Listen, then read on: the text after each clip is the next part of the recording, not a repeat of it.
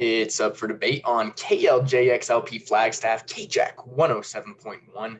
I'm your host, Cade Reed. Thank you very much for tuning in today. And make sure you tune in every single weekday on KJAC Sports Podcast, where I'll be bringing you the most debatable content in all of sports, only on Spotify. I want to jump right in because we have a very great show today. We've got the Monday Night Football recap.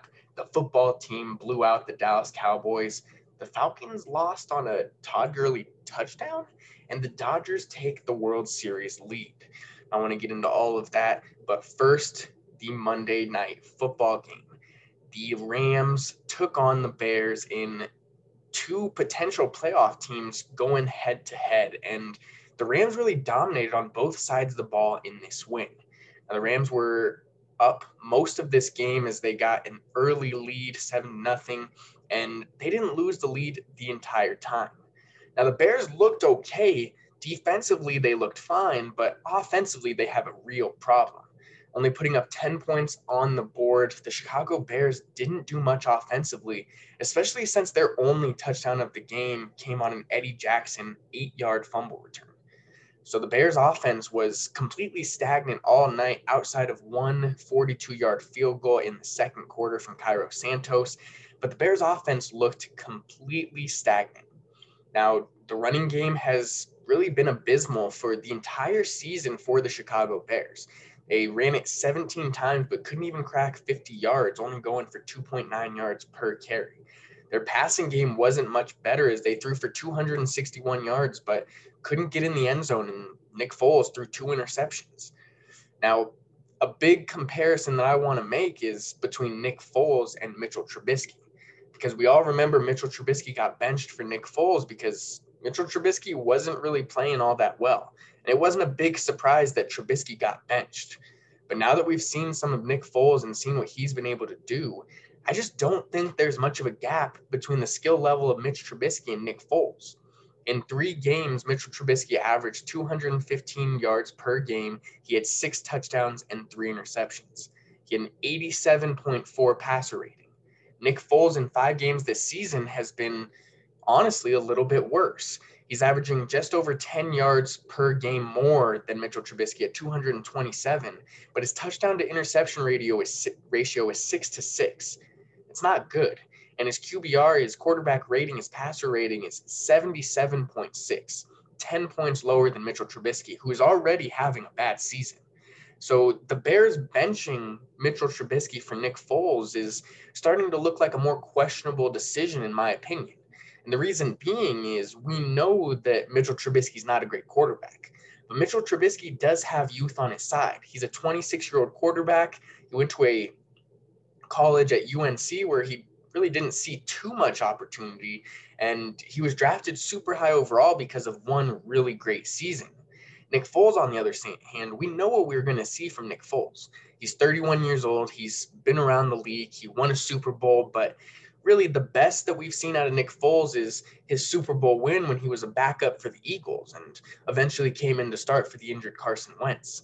Now, I'm not saying that Nick Foles isn't a quality starter. I just don't think that he is capable of being a Super Bowl talent quarterback. And you're going to hear it from me all the time in regards to quarterbacks Super Bowl level. There's a difference between a Super Bowl level quarterback and a not Super Bowl level quarterback. And if you go to all of the Super Bowls in the last couple of years, then you can just look at all of the teams and who their quarterback was.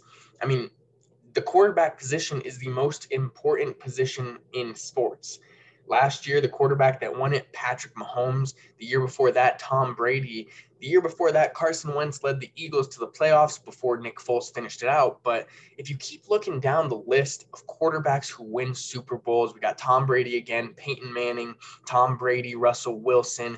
I mean, the list goes on and on. But is Nick Foles really a guy who can lead a team to a Super Bowl starting from the ground up? Now, Nick Foles led his team to the Super Bowl a couple of years ago when Philly when the Eagles won, but Nick Foles wasn't the one who won all those regular season games. He wasn't the one who put them in the position to win the Super Bowl. And although this offense is really bad, this defense has been great. There's just not much for Nick Foles to work with if he can't get the ball to Allen Robinson on a consistent basis and he can't get the ball down the field or in the end zone, why are they keeping him on the field? Now, Nick Foles, I don't think he is going to be a playoff level quarterback this season. I mean, the Bears' schedule moving forward just gets more and more difficult. And I know they have a five and two record and they've started out really strong, but their wins so far this season haven't come against the best teams, albeit they did beat the Buccaneers. Now, next on the agenda, they have the New Orleans Saints, and I think that's going to be a tough matchup for Nick Foles. Defensively, the Saints have had some issues, but offensively, the Saints are still a relatively good team. I expect a low scoring game for that one. But moving forward down the line, they have the Titans, the Packers, and the Vikings twice. And they also have the Bears, or excuse me, the Texans as well, who, although they haven't looked too good, are still a quality football team. So the Chicago Bears, although they have had this good start at five and two, I don't think they're really a playoff team. Now they are in the playoff race right now. They're in the wild card at the first wild card position, which is a good spot to be right now, especially when the Green Bay Packers are also in your division, one of the better teams this year. But with Chicago having Mitchell Trubisky and Nick Foles at the quarterback position, I'm just not sure that they're going to be able to win a playoff game if they make it that far. Now, the Rams, on the other hand, I think are the exact opposite story. The Rams, offensively and defensively, are both very, very good. And although Jared Goff isn't the best quarterback in the world, he's been a good quarterback this year. He averages 260 yards per game, and his touchdown to interception ratio is 12 to 4. Now, the run game has also been much better for this Rams team, and they've gone out with a with a three man backfield between Darrell Henderson, Malcolm Brown, and Cam Akers, and they're all averaging more than four yards per carry. So this Rams team, which just did beat up on the Chicago Bears. The only score that the Bears had was on a fumble recovery by Eddie Jackson, like I said. But the Rams defensively held the Bears in check. And I know it's not the biggest thing to hold Nick Foles in check. It's not a huge deal, but Aaron Donald had a great game. They had a great game from Leonard Floyd, who has been tremendous this season. But defensively, this team looks so stout and looks so unstoppable with Jalen Ramsey playing really good ball, had an interception last night, with Aaron Donald having eight sacks on the season and four sacks from Leonard Floyd, this defense has just looked superb and they get after the quarterback at a tremendous rate. So the Rams and the Bears, although they both came into this game looking like playoff teams, looking like they could be potential Super Bowl threats, only one of them really proved that they are that level of team and it's the Rams who were just there, who were just in the Super Bowl a couple of years ago. Now, obviously, that Super Bowl didn't go the way they wanted to, and that offense didn't really move. But if you're looking at it in terms of can that team grow? Can the Rams be a Super Bowl team in the future after their loss to the Patriots? I think the answer is yes. Now, offensively, they do need to get a little bit more stout. Jared Goff has been good, but he hasn't been great.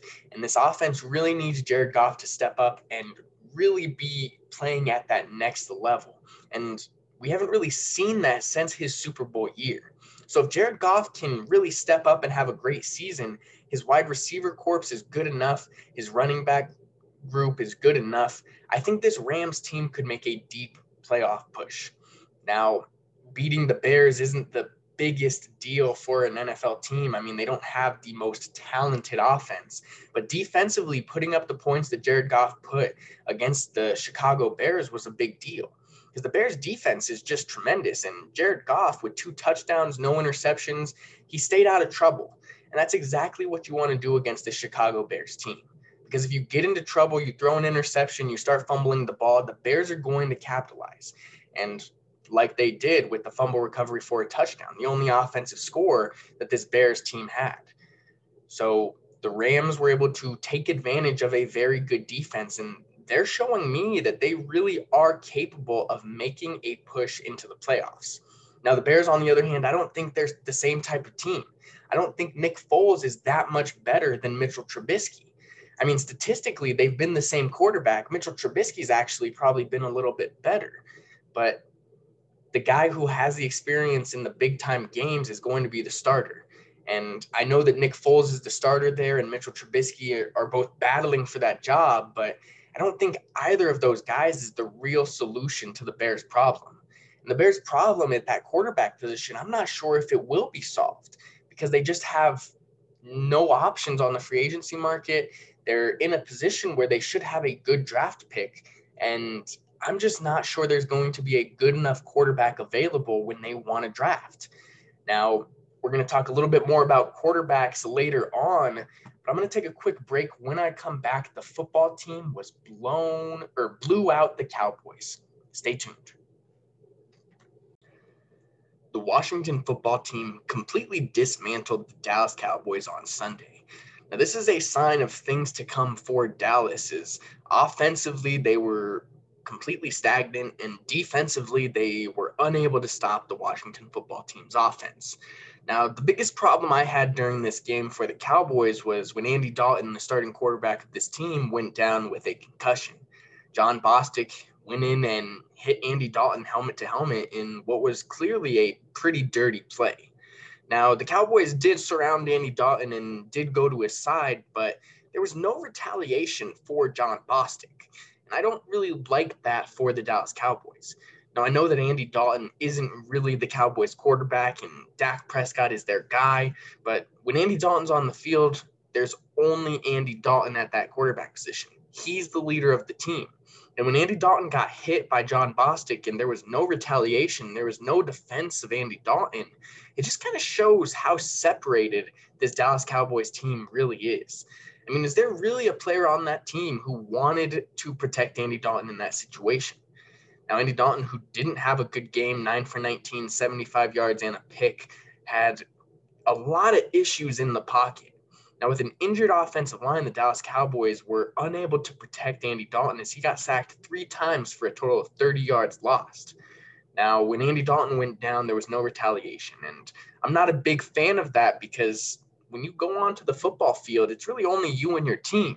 You don't have a whole group of, of fans or a, a whole group of people who are going to come out there and defend you.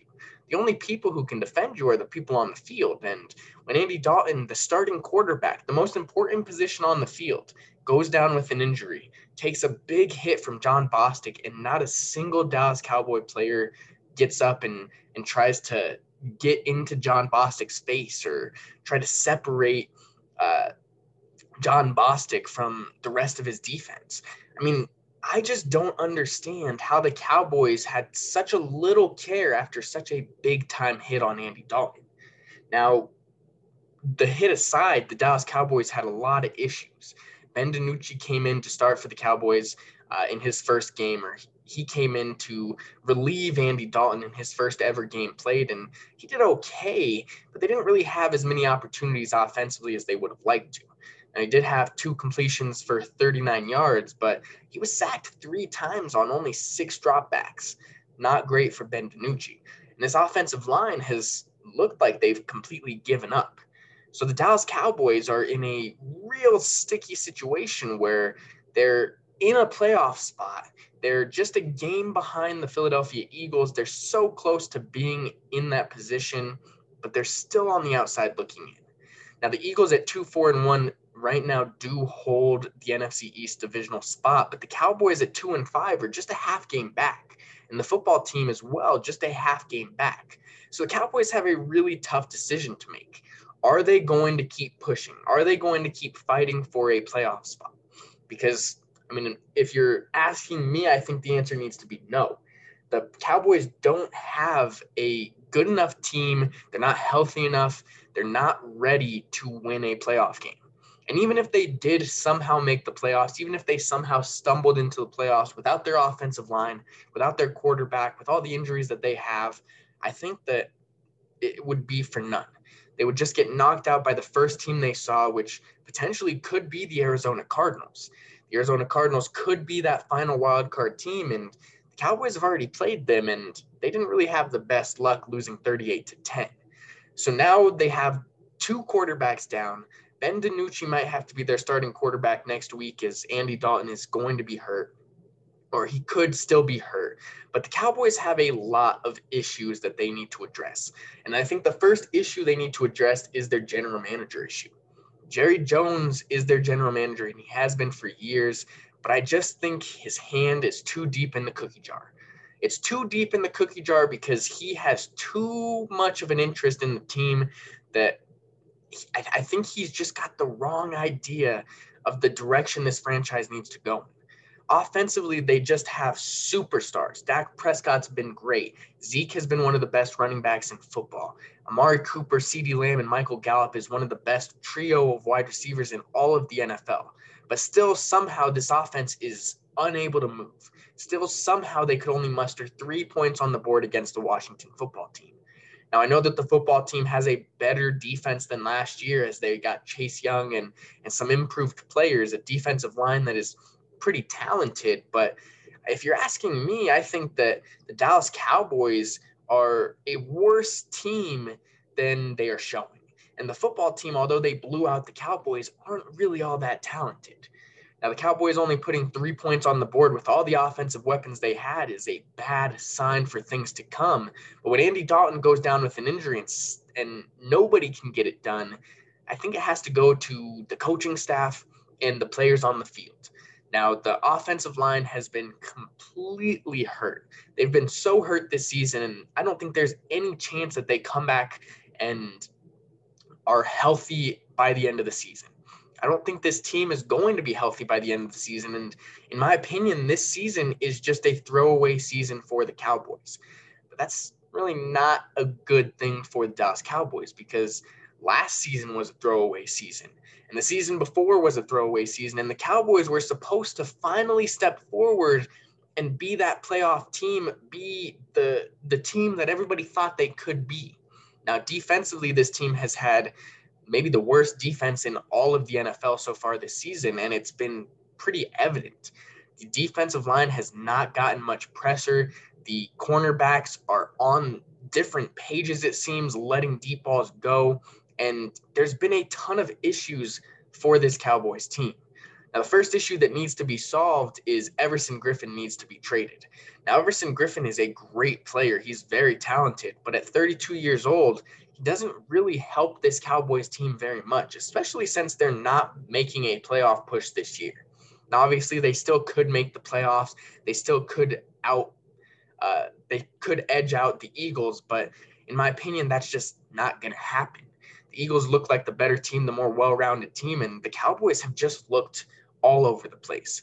And defensively, they've especially looked bad, especially at the defensive back position. Trevon Diggs hasn't looked all that great. He's let up a lot of passes. Xavier Woods has also been in the wrong positions at the wrong time. And this Cowboys team has just been all over the place.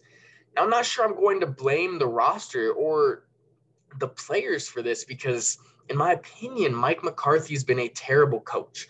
And Jerry Jones, the guy who hired Mike McCarthy, wanted somebody who wasn't going to question the decisions that Jerry Jones makes. Because Jerry Jones's decisions are his decisions. And as the owner and general manager, there's really nobody who can check Jerry Jones. Now, we've seen that has become a problem before. Now, Bill O'Brien couldn't handle the role as general manager and he got too much power. There was nobody checking him and checking his power, obviously, until he got fired.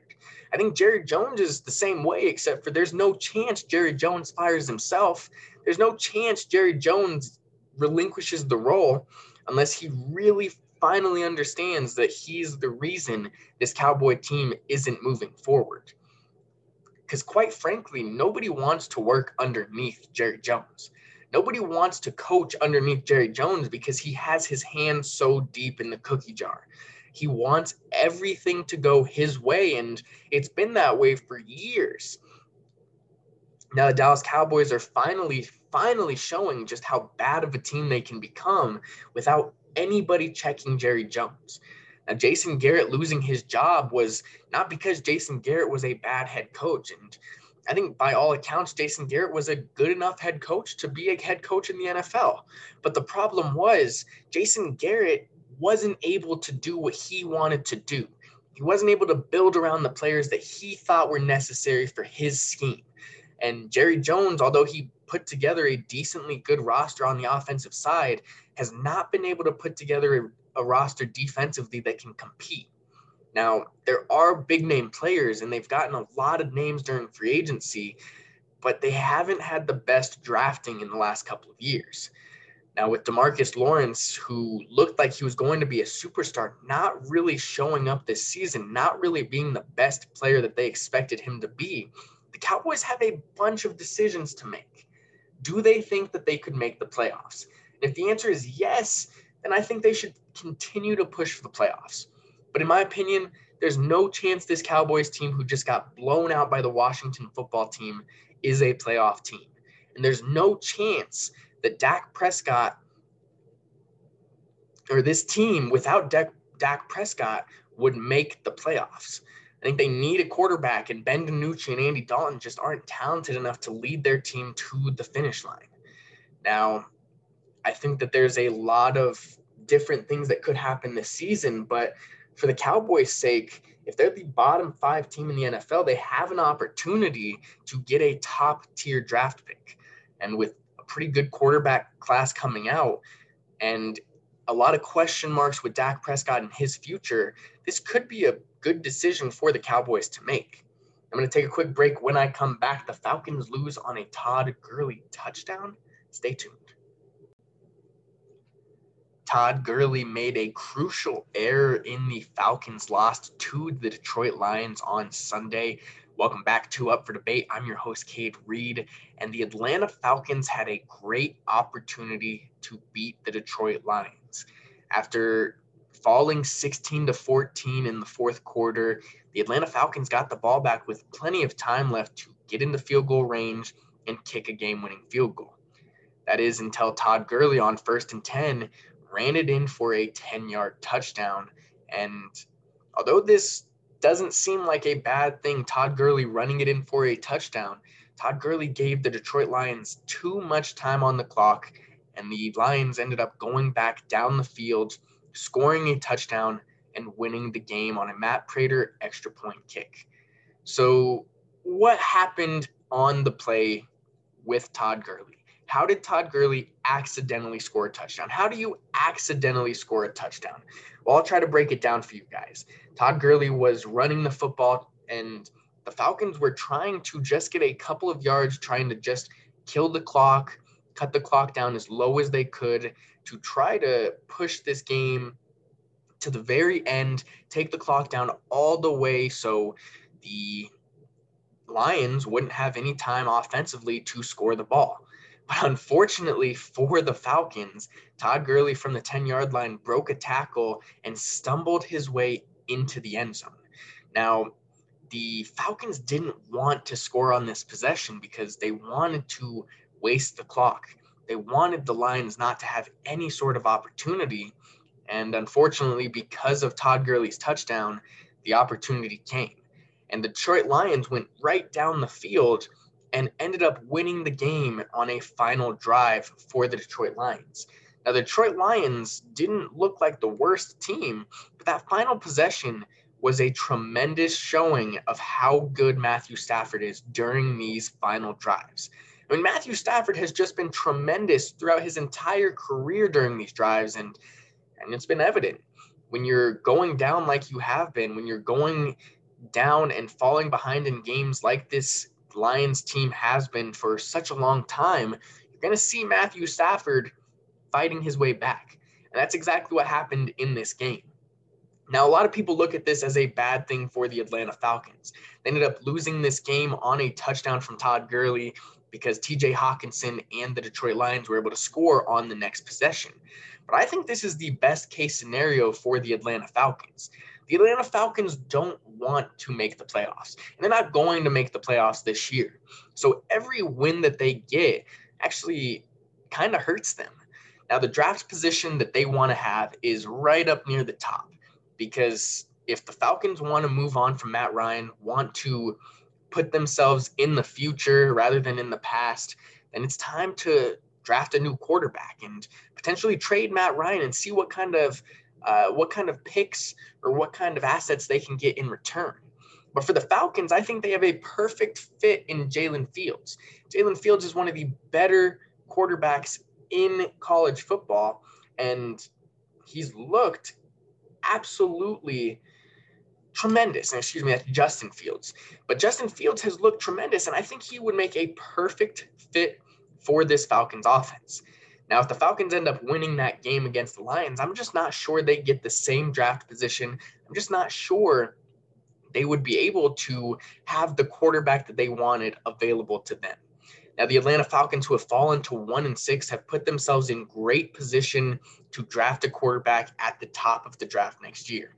And if they continue to lose, they're going to be in an even better position to reestablish themselves and just go for a slight rebuild. Now, the Falcons aren't in need of a complete rebuild. They are still a pretty good team, but they do need a couple positions filled completely. Now, their wide receiver and running back positions have both looked tremendous. Calvin Ridley has been a great wide receiver all year long. Julio Jones, we all know about Julio Jones. Russell Gage has stepped up, and Zaccheaus has really stepped up into that fourth wide receiver role. So the wide receiver corps for the Falcons is good. Todd Gurley is a really talented running back, but they're really not winning games like they expect to win. And I don't think it's Matt Ryan's fault. I think this defense could use a lot of work, but the youth on this team has really positioned them in a good spot to go through a slight rebuild. Now, a slight rebuild doesn't equate to a full on rebuild, but it gives them the opportunity to have higher draft picks and really go after the positions that they need. And if they do choose to move on from Matt Ryan, they have a perfect opportunity to do so. Now, the Falcons are obviously not one of the worst teams in the NFL. They've been competitive in just about every single one of their games so far this season. The biggest loss that they had was against the Seahawks and the and the Packers, where they lost by 13 and 14 points respectively. So they've been in each of these games. They haven't looked as bad as the Dallas Cowboys have looked, losing 25 to 3 to the Washington football team, but they have looked like they're a team that needs a little bit of a restart.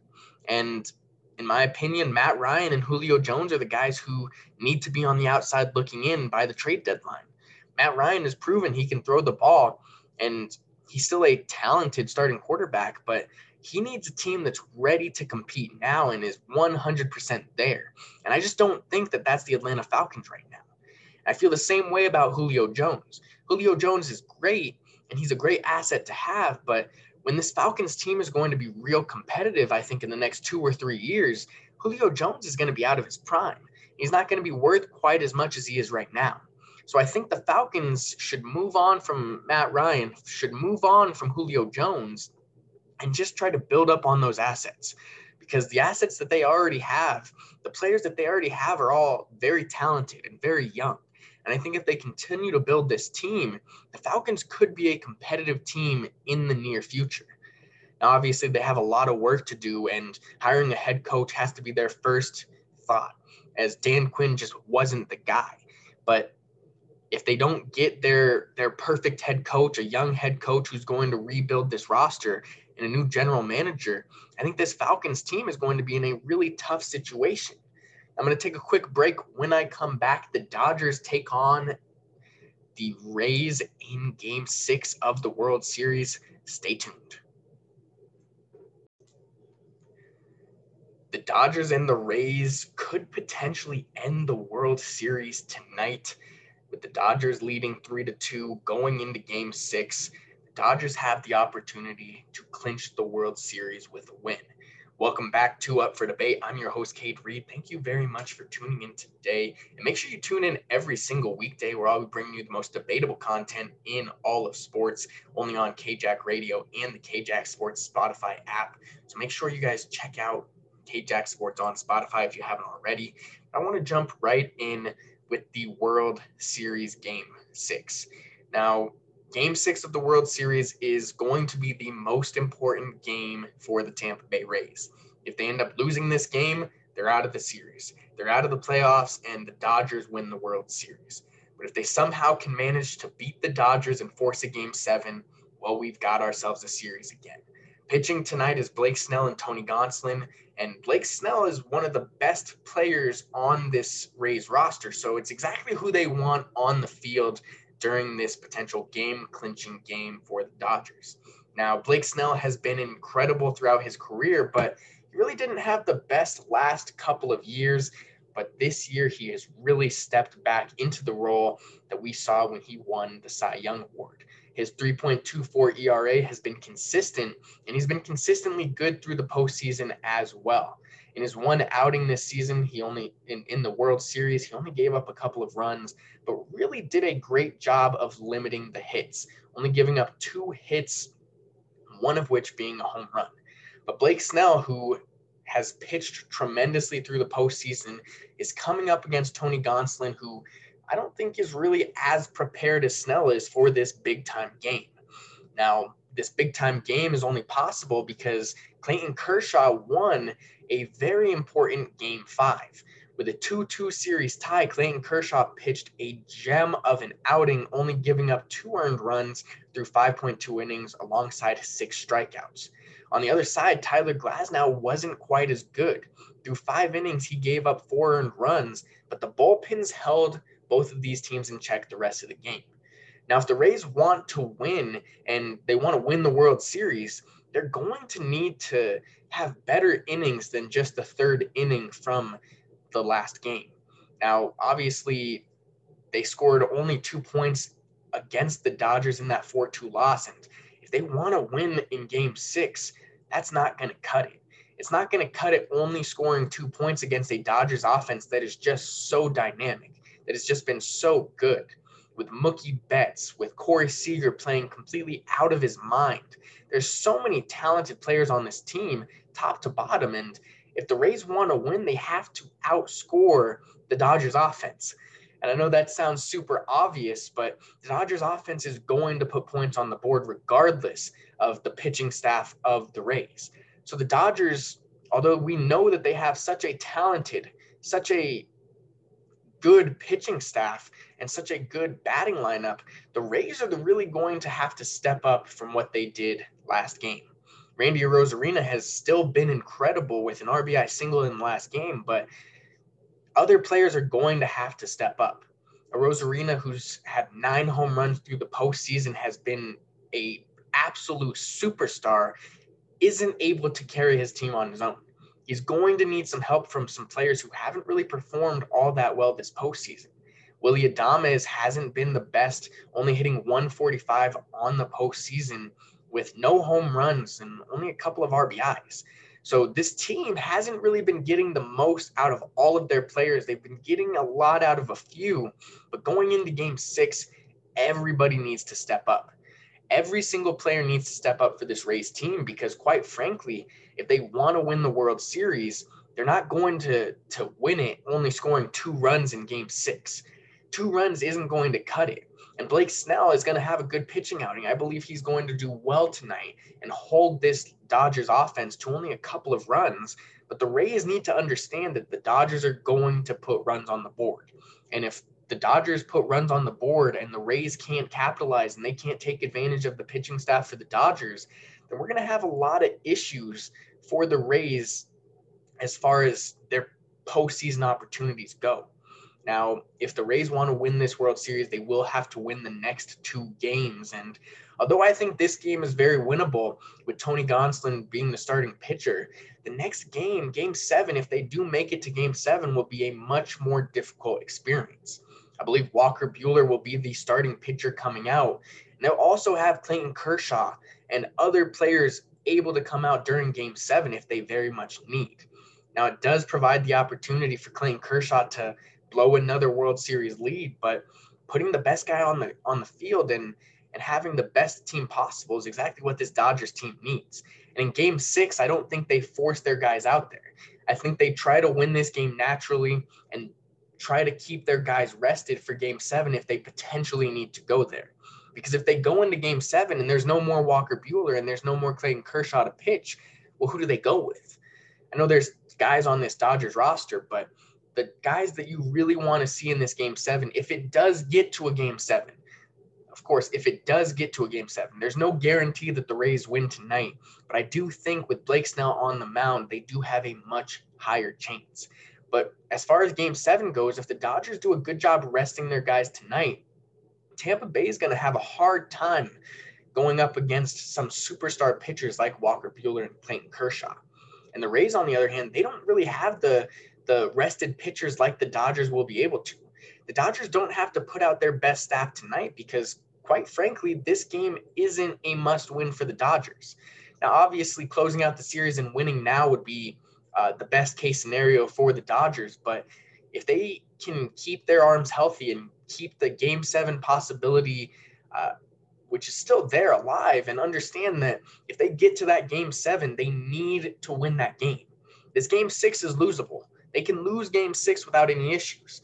Obviously, it would make this series much more difficult. It would mean a winner go home final in game seven of the World Series. But I mean, that's all that's what we all want to see, anyways. We all want to see a game seven. We all want to see Clayton Kershaw go out there and potentially blow another World Series. Now, obviously, I want to see Clayton Kershaw go out there and pitch perfectly. I think he's earned it. He's been such a great pitcher throughout his career. I think one World Series performance where he really steps up and pitches above and beyond is what he deserves. Now, if that doesn't come into fruition and the Rays end up losing uh, game six and the Dodgers end up winning it there, I think the MVP of this series has to be Corey Seager.